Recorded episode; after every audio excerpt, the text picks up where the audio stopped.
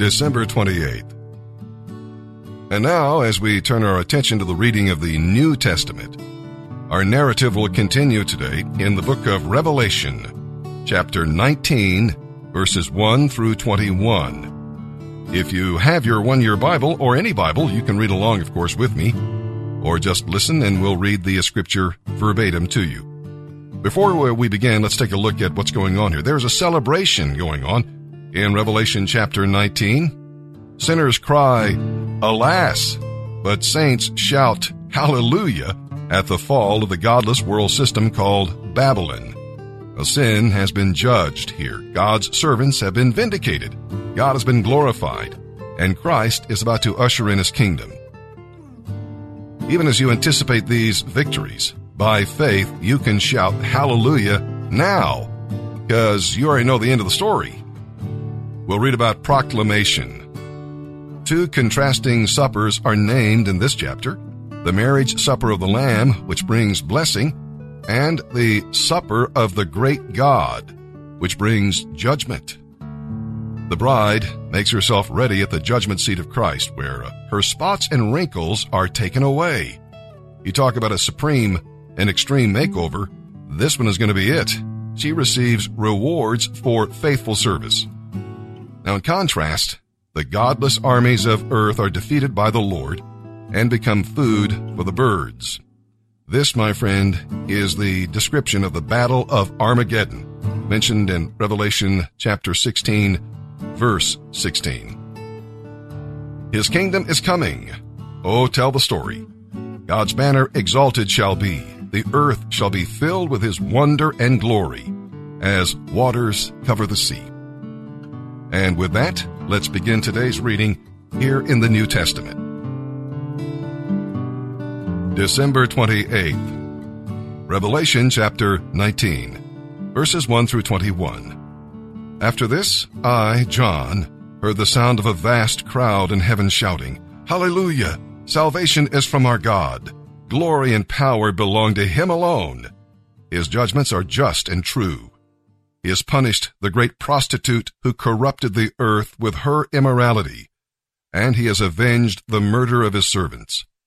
Again and again their voices rang, Hallelujah! The smoke from that city ascends forever and forever.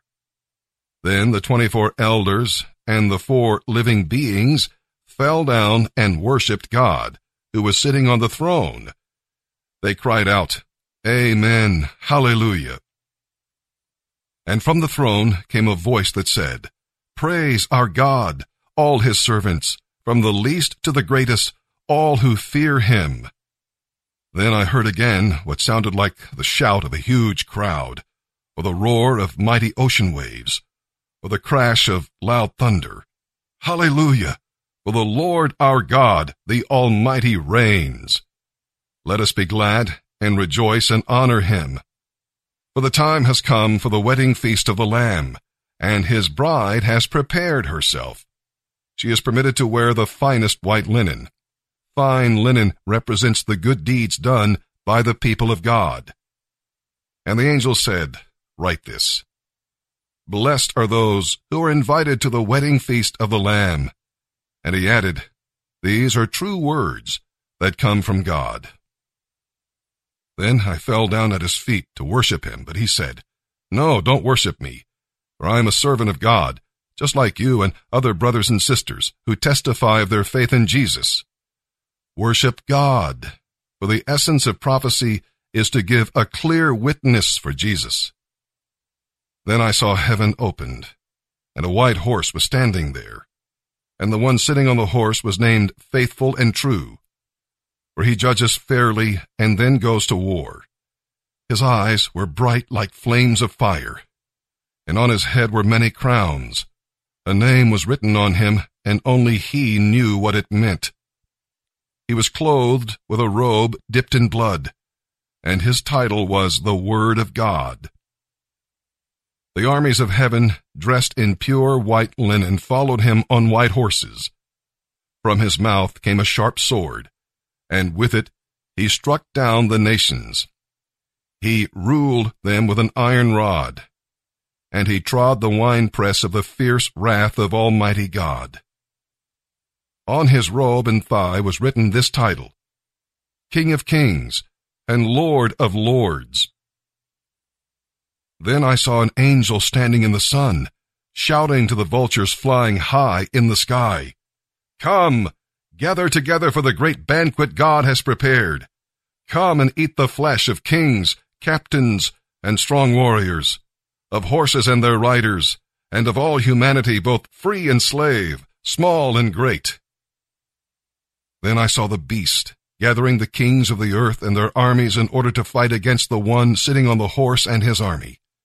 And the beast was captured, and with him the false prophet who did mighty miracles on behalf of the beast, miracles that deceived all who had accepted the mark of the beast, and who worshipped his statue. Both the beast and his false prophet were thrown alive into the lake of fire that burns with sulfur. Their entire army was killed by the sharp sword that came out of the mouth of the one riding the white horse, and all the vultures of the sky gorged themselves on the dead bodies.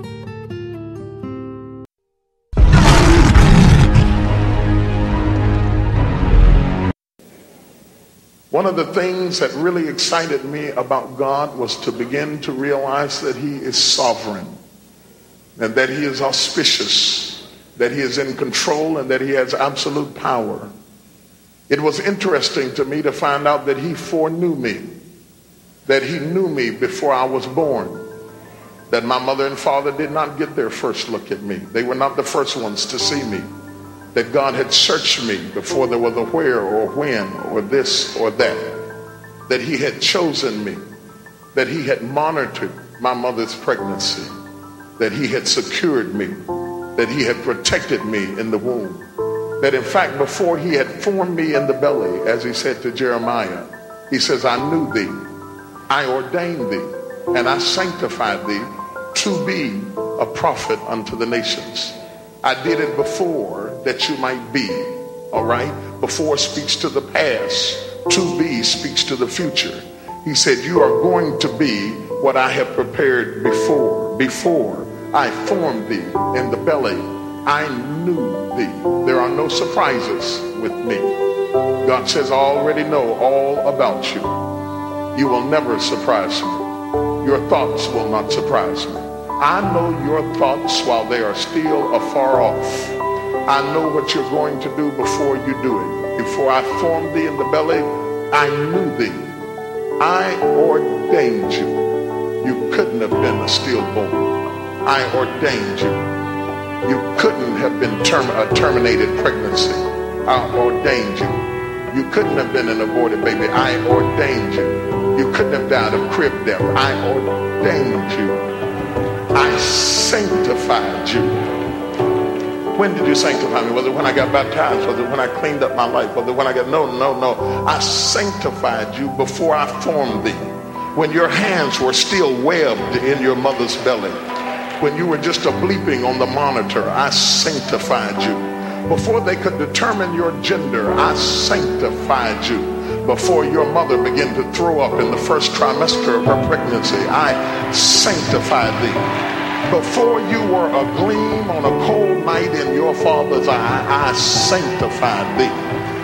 I sanctified you. It means I set you apart.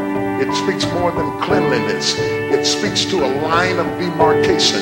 It means I marked you before you got here. I put my mark on you and you are mine. I sanctified you. I set you apart. In fact, it clearly means that I meant for you to be different. I didn't mean for you to fit in. What a ministry to understand. I never meant for you to be in the clique or in the club. I never meant for you to be accepted. I marked you. I sanctified you. I set you apart. You were meant to be an outcast with men so that you could be an incast with God. Psalm 147 verses 1 through 20. Praising the Lord is the highest exercise of your faculties. He is worthy of praise, and you should praise Him whether or not you think your praise is accomplishing anything in your life. However, there are some blessings that come to those who worship Him in truth. Praise brings spiritual beauty to God's people. It builds his work and unifies his people. And it heals the inner person and lifts the fallen. Praise, my friend, is good medicine. Very good medicine. Praise makes God's world real and personal to you. Even the storms. And it is great protection against the enemy. Praise pleases the Lord and enables him to work in your life. Praise must, however, never become a pragmatic device for getting blessing from God. See, God looks on the heart, so he knows what's really going on there.